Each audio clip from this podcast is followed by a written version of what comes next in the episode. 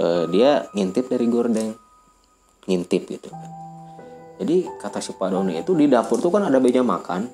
Agak besar juga gitu kan. Masuk sekitar lima orangan malah di meja makan tuh. Itu di atas meja makan tuh nasi lauk pauknya komplit. Sayuran lodeh segala macem gitu kan.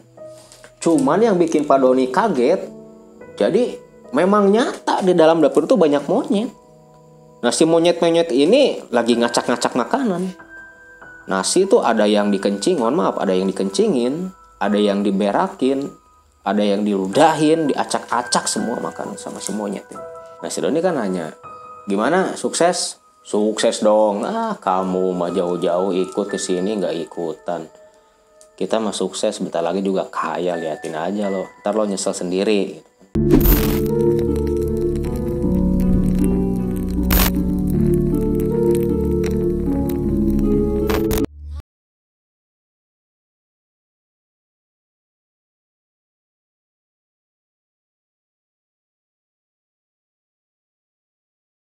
Kang Maman mau bercerita tentang apa sih Kang? Oke untuk malam ini saya akan menceritakan tentang pesugihan kera ya pesugihan siluman kera Nah pesugihan siluman kera ini sebenarnya pesugihan seperti apa sih Kang? Eh, Pesugihan siluman kera ini sebenarnya nggak jauh beda sama pesugihan yang lain seperti pesugihan babi ngepet, terus pesugihan apa siluman ular atau yang lainnya. Seperti kalau di Jawa kan banyak ada pesugihan kandang bubrah lah atau segala macam. Nggak jauh beda. Jadi sama-sama konsepnya pakai tumbal juga gitu. Nah untuk pesugihan kera ini sendiri, apa Kang Maman punya cerita atau kisah yang bisa dibagikan untuk teman-teman Tatar Pakuan Alam Kang? Ada, ada sih. Nah, kebetulan cerita ini udah lama sih. Memang eh, para pelakunya juga sudah meninggal. Jadi dulu juga saya eh, taunya tuh salah satu pelaku ya waktu ketemu sama saya udah tua banget sih dia gitu. Jadi dia menceritakan eh, kejadian eh, dia waktu dulu waktu muda pernah hampir jadi pelaku pesugihan siluman kera. Nah sebenarnya kejadian itu tahun berapa sih Kang awal mulanya? Oke, jadi kejadiannya tuh tahun 1998-an ya waktu awal krisis moneter dulu lah. Jadi waktu dulu kan seperti yang kita tahu dari cerita-cerita orang tua, dari sejarah juga kan eh, keadaan ekonomi masyarakat zaman dulu kan benar-benar serba susah. Kerja susah, nyari uang susah gitu kan buat makan aja susah. Nah, jadi pas di keadaan masyarakat yang seperti itu, nah si narasumber saya yang dulu pernah cerita ya sebut aja namanya Doni. Nah jadi satu waktu si Doni ini biasalah kalau di kampung kan kalau malam pada ngopi-ngopi bareng kan di pos ronda gitu kan sambil ngeronda gitu kan. Nah si Doni ini lagi ngopi di pos ronda ditemenin sama tiga orang temennya ya sebut aja namanya Akbar, Tama sama Rusli ya kita samarin semua soalnya memang eh, tokoh-tokoh ini udah nggak ada yang hidup udah meninggal semua gitu kan. Nah Kang sebelumnya sebenarnya Doni ini siapa sih Kang? nah si Doni ini sebenarnya masih ada ikatan keluarga juga sama saya. Ada ikatan keluarga juga. Nah si Doni ini dia itu udah nikah. Udah nikah sudah punya anak juga waktu itu. Udah nikah udah punya anak. Nah jadi dia tuh kesehariannya kalau di kampung kan rata-rata itu kan petani yang namanya hasil tani kan nggak seberapa lah. Apalagi ditambah sama keadaan waktu dulu segala susah harga-harga kebutuhan pokok juga melonjak gitu kan. Nah otomatis lah bingung kan. Nah pas lagi tadi seperti yang saya ceritakan lagi pada ngopi ditemenin sama teman-temannya tuh si Akbar sama sama sama Rusli di pos ronda Nah si Doni ini kan biasalah sambil ngobrol sambil ngopi gitu kan. Eh gimana nih? Masa mau gini terus? gitu kan kata si Doni itu. Kita kerja pagi pulang sore gak cukup. Jangankan buat beli kebutuhan lain buat makan aja kan kurang. Gitu kan. Coba dong lah barangkali kalian punya solusi apa gimana gitu kan buat ngadepin masalah kayak gini. Kata si Doni nah si Akbar ini jawab gini kan si Akbar tuh. Iya sih memang. Memang kalau kita cari solusi eh, yang pintas apa yang cepat memang agak susah juga. Kita mau kerja ke mana juga kayaknya hasilnya sama aja gitu kan. Soalnya yang memang bukan cuma di daerah kita doang nih kayak gitu kayak gini tuh gitu kan di tiap daerah juga sama gitu kan. Kita mau ngerantau juga percuma gitu kan kata si Akbar nih. Nah terus si Tama ya udah gimana kalau kita nyoba ini aja pesugihan gitu kan kata si Tama tuh. Jadi ada inisiatif. ada inisiatif dari si Tama. Ini si Tama gimana kalau kita nyobain pesugihan aja? Terus si Akbar ini kan nanya pesugihan apaan? gitu kan. Emang ada di tempat kita pesugihan? kata si Akbar nih kalau tempat kita sih emang nggak ada kata si Tama tuh. Yang ada tuh di desa seberang gitu kan. Maksud desa tuh ya sama si satu kota sama desanya si Doni ini gitu kan. Ada di desa seberang gitu kan desa sebelah gitulah jadi memang ada pesugihan apa tuh di desa itu? Kata si Doni itu kan. Nah si Tama bilang kalau di di desa sebelah tuh ada satu keramat namanya keramat kokoplak gitu kan. Nah di keramat kokoplak ini memang eh, terkenal sama pesugihan siluman keraknya di keramat kokoplak ini. Benar-benar terkenal gitu kan. Ya teman-teman bisa searching lah di Google keramat kokoplak pasti muncul gitu kan. Ya Kang, sebenarnya selain untuk pesugihan sendiri, keramat kokoplak itu apa sih Kang sebenarnya Kang? Ini sebenarnya mah memang ada makam tokoh di Keramat Kokoplak ini ada makam-makam tokoh gitu kan tokoh kerajaan zaman dulu gitu kan. Saya juga lupa lagi lah untuk lebih jelasnya mah. Tinggal cari aja di internet gitu kan dan memang udah ada. Soalnya memang salah satu situs warisa situs budaya juga Keramat Kokoplak ini. Cuman eh, lebih terkenalnya di lingkungan masyarakat sekitar malah sampai keluar kota juga itu terkenal sama pesugihan monyetnya gitu kan, pesugihan kera jadi memang kalau menurut saya di eh, keramat kokoplak ini eh, disalahgunakan lah dimanfaatkan sama golongan jin eh, yang mestinya istilahnya memang benar-benar makam tempat ziarah disalahgunakan dimanfaatkan untuk menggoda manusia lewat pesugihan keraknya gitu kan. Itu oke jadi balik aja kita ke cerita awal ya. Nah setelah Sistama menceritakan mas menceritakan lokasi pesugihan di keramat kokoplak ini ya pada akhirnya yang empat orang ini si Doni si Akbar si Tama sama si Rusli ini eh, sepakat gitu kan.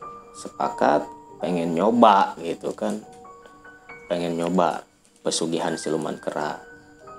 Ini saya juga kata si Pak Do almarhum Pak Doni gitu kan e, sebenarnya kata Pak Doni e, bapak juga dulu tuh ragu sebenarnya. Ragunya kan setahu bapak kata Pak Doni ini e, yang namanya pesugihan itu pasti pakai tumbal gitu kan.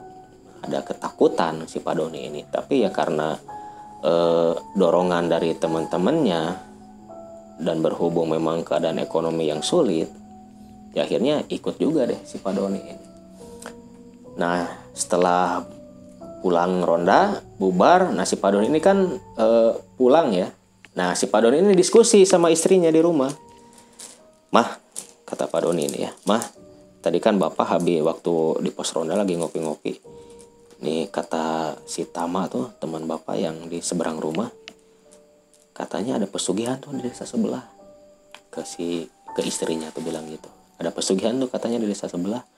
Pesugihan apaan? kata istrinya si Pak Doni pesugihan apaan pak? Pesugihan siluman kera ngapain sih ikut-ikutan kayak gitu? kata istrinya. Tuh kan agak marah juga nih istrinya kata Pak Doni marah banget istrinya bukan agak marah juga. Bukan agak marah lagi gitu kan marah benar-benar marah. Ngapain sih ikut-ikutan pesugihan kata si istrinya Pak Doni bapak kan tahu kalau yang namanya pesugihan itu kan pakai tumbal. Bapak mau numbalin siapa? Numbalin aku numbalin anak gitu kan. Ya bapak kan cuma coba-coba aja mah kata Pak Doni itu ya jangan marah juga lah. Ya entahlah gimana besok aja gitu kan kata Pak Doni. Nah, akhirnya istrinya ngemaklum juga ya mungkin memang harapan istrinya cuma coba-coba doang gitu kan. Ya dibiarin deh sama si istrinya tuh si Pak Doni ini.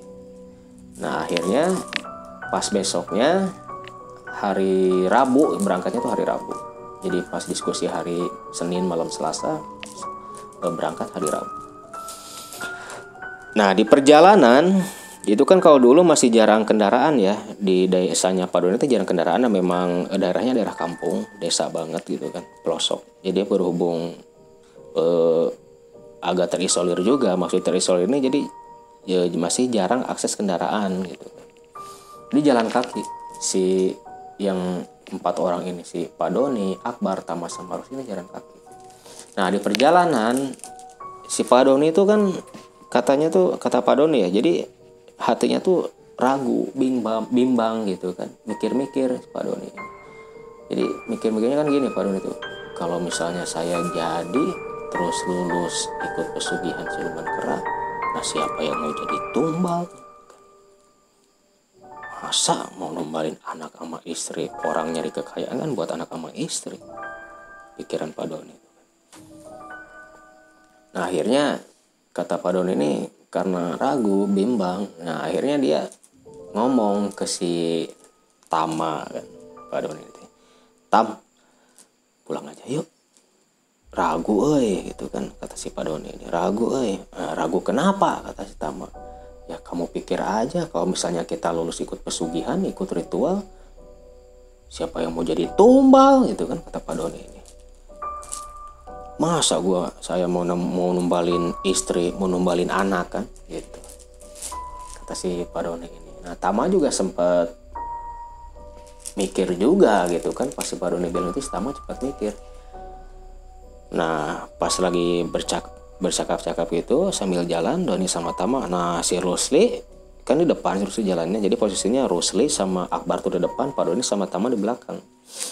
Nah si Rusli langsung nengok belakang udah nggak usah ragu-ragu. Nah, mukanya kan kayak yang marah gitu kan si Rusli ini. Soalnya memang si Rusli ini udah bener-bener nekat orangnya gitu kan.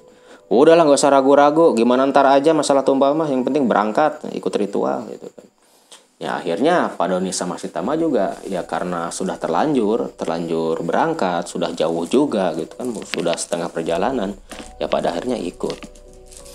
Nah singkat cerita sekitar asar, sekitar asar lah jam setengah empatan lah, setengah empatan tuh setengah empat sore nyampe deh ke rumah juru kuncinya gitu Berarti cukup jauh ya kamu perjalanan? Bener-bener jauh. Jadi pikir aja lah dari pagi kan berangkat sekitar jam 6, jam 6 pagi sampai ke lokasi kuncennya tuh. Ini lokasi kuncen sama keramat juga agak jauh.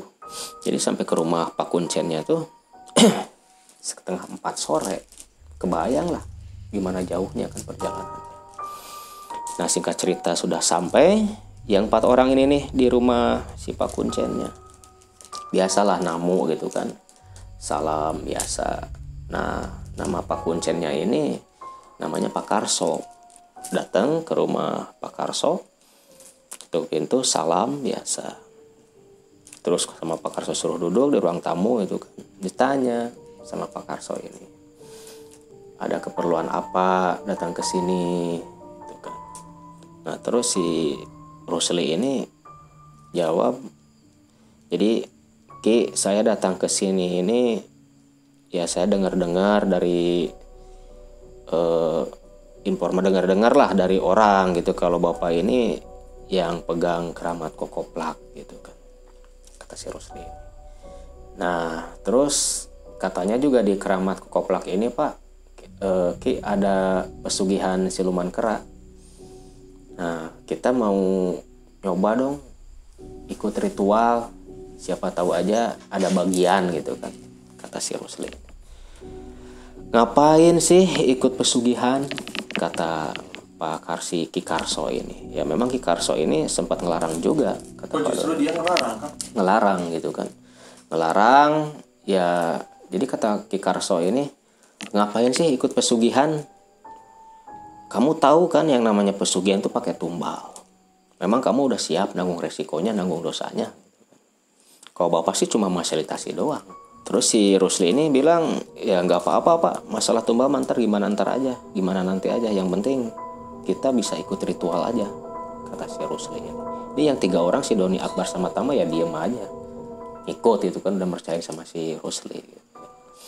Ya pada akhirnya sama si Pak Karso ini sama si Ki Karso Pak juru kuncinya jadi disuruh istirahat gitu kan. Soalnya memang ritualnya malam gitu kan. Jadi kata Ki Karsonya e, sekarang kalian masuk kamar istirahat aja soalnya nanti ritualnya malam sekitar jam 9an nanti kalau udah pas waktunya ritual Aki bangunin kata sama e, ngomong sama si Rusli. Nah terus yang empat orang ini masuk kamar deh kamar yang disediain sama si Pak Karso gitu kan sama si juru kuncinya masuk kamar nah terus si Akbar si Tama sama si Rusli ini jadi kata Pak Don masuk kamar dia nyentuh kasur langsung pada tidur. Bukan kasur tiker ya, soalnya pakai tiker kalau zaman dulu. Jadi langsung tidur.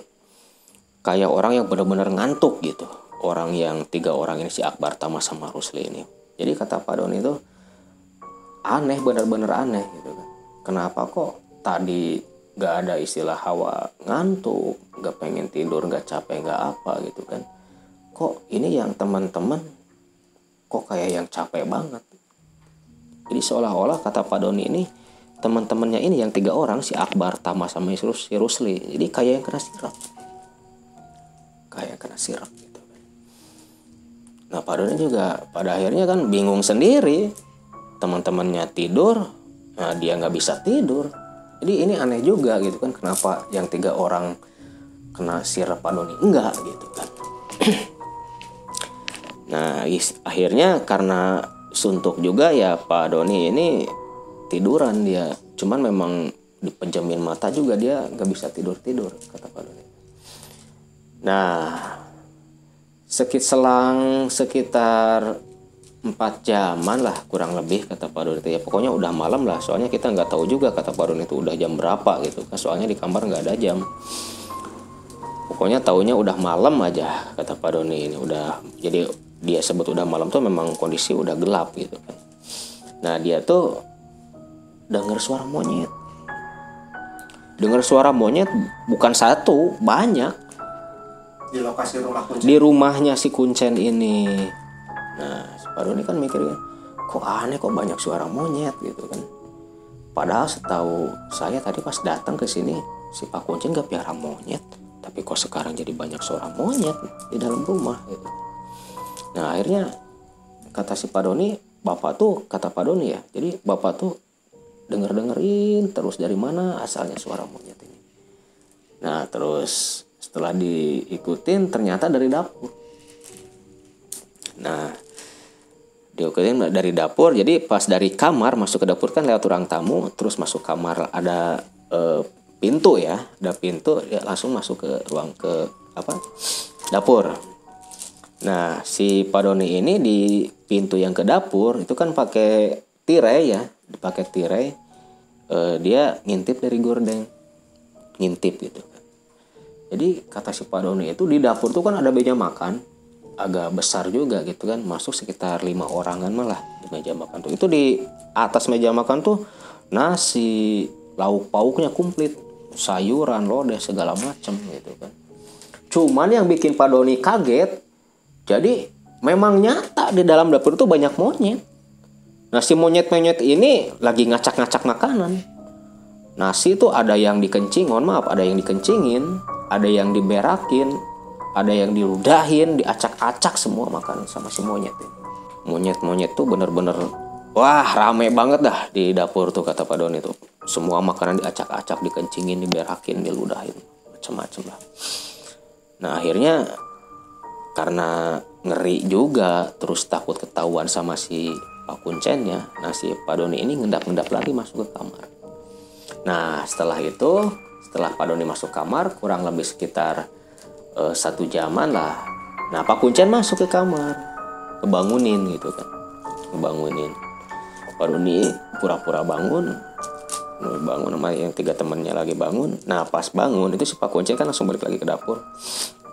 Iya pas ngebangunin suruh pada suruh makan gitu kan. Suruh makan Pak Kuncen berangkat ke ke dapur. Nah siang teman-temannya bangun nasi Akbar ini eh, nanya gitu kan ngomong gitulah kok aneh ya kata si Akbar ini kita kan perasaan tadi waktu datang ke sini nggak ngantuk apa tapi pas masuk kamar jadi pengen tidur ya padahal kita kan nggak capek nggak apa-apa gitu kan kata si Akbar ini ya si Padon ini diam aja nggak ngomong lagi nggak ngomong-ngomong gitu kan berarti teman-temannya juga kebingungan ya Iya, kebingungan juga. Nah, akhirnya kata si Rusli, udahlah, gak usah dipikirin. Nah, orang mungkin ya karena kita capek jalan juga. Gitu. Nah, pada akhirnya pada berangkat ke dapur gitu kan, pada masuk ke dapur. Nah, di dapur udah disediain kursi di meja makan tuh. Nah, pas pada duduk, si kuncennya juga ikut duduknya. Cuman si kuncen ini nggak ikut makan. Kata Pak Doni.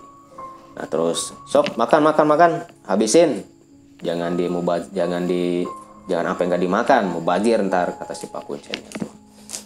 Nah yang tiga orang ini makan tapi si Pak Doni ya berhubung udah tahu kan lihat sendiri langsung gitu kan itu makanan udah diacak-acak sama monyet dikencingin diberakin semua yang mana mau makan gitu kan Nah karena si Pak Doni ini diam terus, nah si Rusli kan, Don makan dong, masa kamu nggak makan? Hargain dong tuan rumah. Udah capek-capeknya disediain sama si Pak Karso sama Ki Karso kok, kamu nggak makan? Nah nggak ah, makan aja sok. Aku mah udah gak lapar, nggak pengen makan. Nah pas bilang gitu, ini si Pak Kuncennya ini melotot. Kata Pak Doni itu melotot ke Pak Doni. Kenapa kamu nggak makan? agak marah juga si kuncen gitu kan kenapa kamu nggak makan sama si Padoni ngomong sama si Padoni ini nggak bah nggak kia nggak mau makan udah kenyang ya udah diam nah setelah selesai makan istirahat di ruang tamu. Nah si Pak Kuncen kan ngomong nah ntar jam 9 kita berangkat bareng-bareng ke lokasi ke keramat. Ntar kita ritual di sana kata si Pak Kuncennya. Nah singkat cerita pas jam 9, 9 malam pas pada mau berangkat nah si Pak Don ini diem. Gak mau pergi ayo Don. Udah jauh-jauh kok. Masa mas, eh, masa kamu malah diem? Bukannya datang sini mau ikut pesugihan? Kata si Rusli kan enggak ah. Kamu aja nggak jadi aku mah kata si Pak Doni ini. Udah dibujuk-bujuk gimana juga sama si Akbar si Tama. Sama si Rusli dia nggak mau pergi si Pak Doni ini. Nah terus si Pak Kuncen ya udah nggak usah dipaksa. Dia mah nggak ada bagian kata si Pak Kuncennya gitu kan. Nah, akhirnya si Pak Doni diem aja di rumah di rumah Pak Kuncen. Mm-mm. nah yang tiga orang ini si Akbar si Tama sama si Rusli berangkat sama si Kikarso ini ke lokasi. Nah nggak tahu juga eh, di lokasinya seperti apa gitu kan si Pak Doni ini. Nah akhirnya karena memang disuruh diam sama si Pak Kuncennya gitu kan dia nunggu akhirnya ketiduran. Ketiduran nah bangun pas azan subuh si Pak Doni ini. Bangun azan subuh gak lama ini yang empat orang ini datang gitu kan si Akbar Tamarusli sama si Pak Kuncennya tuh berarti ritualnya semalaman ya Pak? semalaman ya pulang ke rumah kuncen yang empat orang ini. Nah si Doni kan nanya gimana? Sukses? Sukses dong. Ah kamu mah jauh-jauh ikut ke sini nggak ikutan kita mah sukses bentar lagi juga kaya liatin aja lo. Ntar lo nyesel sendiri. Kata si Rusli ini sama si Doni. Gak apa-apalah aku mah emang udah garisnya miskin kali kata si Doni itu kan. Nah nggak tahu juga. Memang yang empat orang ini pas ditanya sama si Pak Doni ritualnya seperti ada nggak ada ya nggak ada yang mau jawab. Nah pada akhirnya pulang ke rumah gitu kan. Pulang ke rumah pulang ke rumah nyampe sekitar kurang lebih jam 2an lah. Soalnya habis subuh mereka langsung pada berangkat. Pulang lagi ke rumah itu kan. Nah pas nyampe rumah si Pak Doni ini ditanya kan sama istrinya gimana? Jadi pesugihan dapat nggak? Siapa yang mau timbalin mau ditumbalin? Saya apa anak Oh, jangan darah marah dulu dong bu kata si Pak Doni ini. Udah sinis duluan? Udah sinis duluan dia masuk ke rumah udah main bentak aja tuh istrinya gitu kan istrinya si Pak Doni ini. Enggak kok bu aku mah eh, bapak mah nggak ikutan. Bapak mah ngajari nyampe ke rumah kuncen juga bapak mah diem aja. Suruh makan juga nggak mau. Nggak tahu nggak bu pas disuruh makan tuh bapak kan eh, dengar sendiri dengar suara monyet. Nah pas bapak masuk ke dapur itu bu makanan tuh ada yang diberakin dikencingin diacak-acak pokoknya sama monyet nah terus bapak makan kata si istrinya kan. Ya enggak lah. Tahu udah diberakin dikencingin masa bapak mau makan? Nah terus teman-teman bapak makan. Ya makan teman-teman bapak nggak bapak kasih tahu gitu kan. Nah terus gimana sekarang kata istrinya tuh? Ya gak gimana gimana orang bapak mau nggak ikutan. Cuman kita perhatiin aja deh teman-teman bapak tuh. Akbar Tama sama Rusli kayak gimana sih yang dapat pesugihan siluman kera gitu kan? Nah jadi kata si Pak Doni ini selang nggak lama sih selang dua bulanan katanya tuh. Jadi memang si Akbar Tama sama Rusli ini eh, perekonomiannya tuh benar-benar meningkat pesat. Ya dalam ukuran kampung gitu kan. Maksudnya kalau dalam ukuran kampung tuh ya kebeli tanah kebun gitu kan kolam gitu kan kolam ikan segala macam sawah. gitu yang tadinya cuman jadi buruh tani gitu punya sawah sendiri punya kebun sendiri tanahnya luas gitu kan. Dan kerja sih tetap kerja gitu. Cuman kalau kata si Padul ini kalau hitung-hitungan bapak gak mungkin dalam waktu sesingkat itu mereka bisa beli segala macam gitu.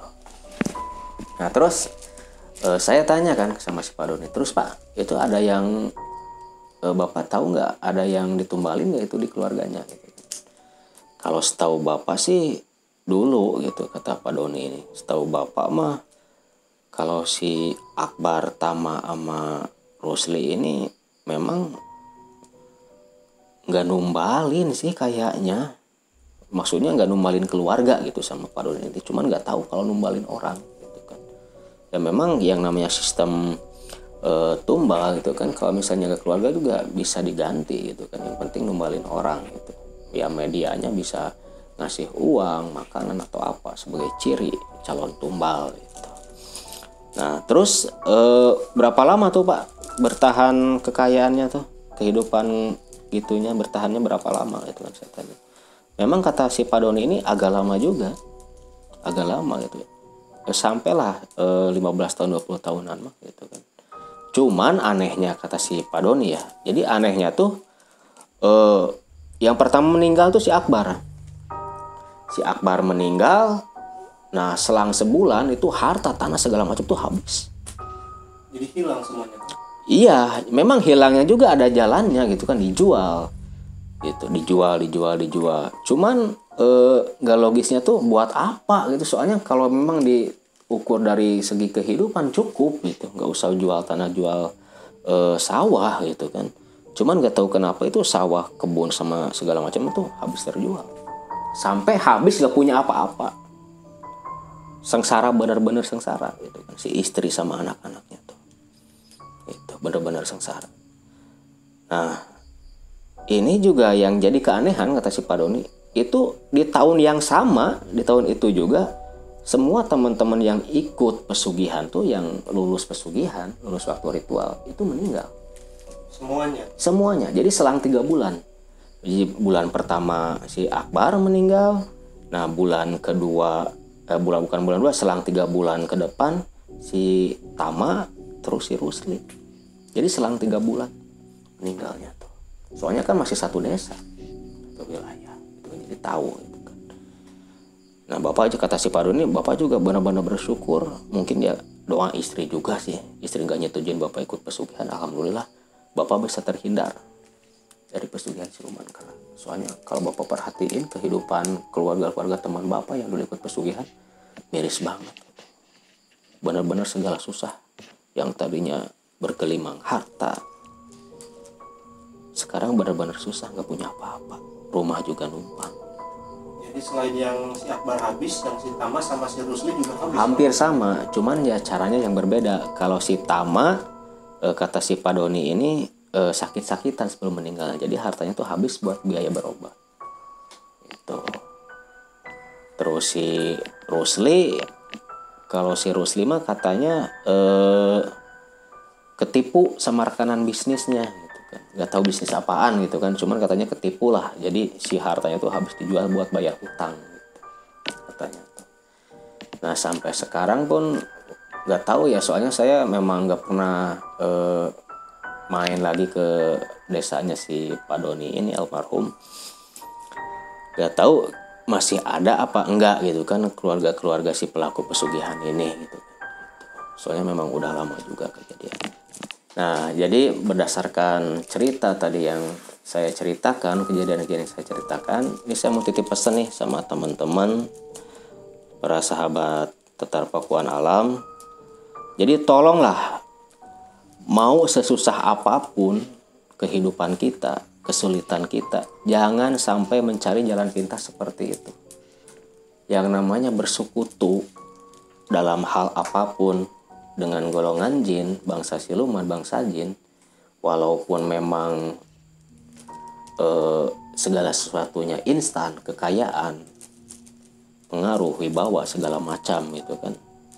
Tapi akhirnya benar-benar pahit benar-benar pahit. Bukan cuman kita yang selaku pelaku, anak keturunan kita pun akan terlibat, terbawa-bawa, gitu kan. ikut sengsara juga.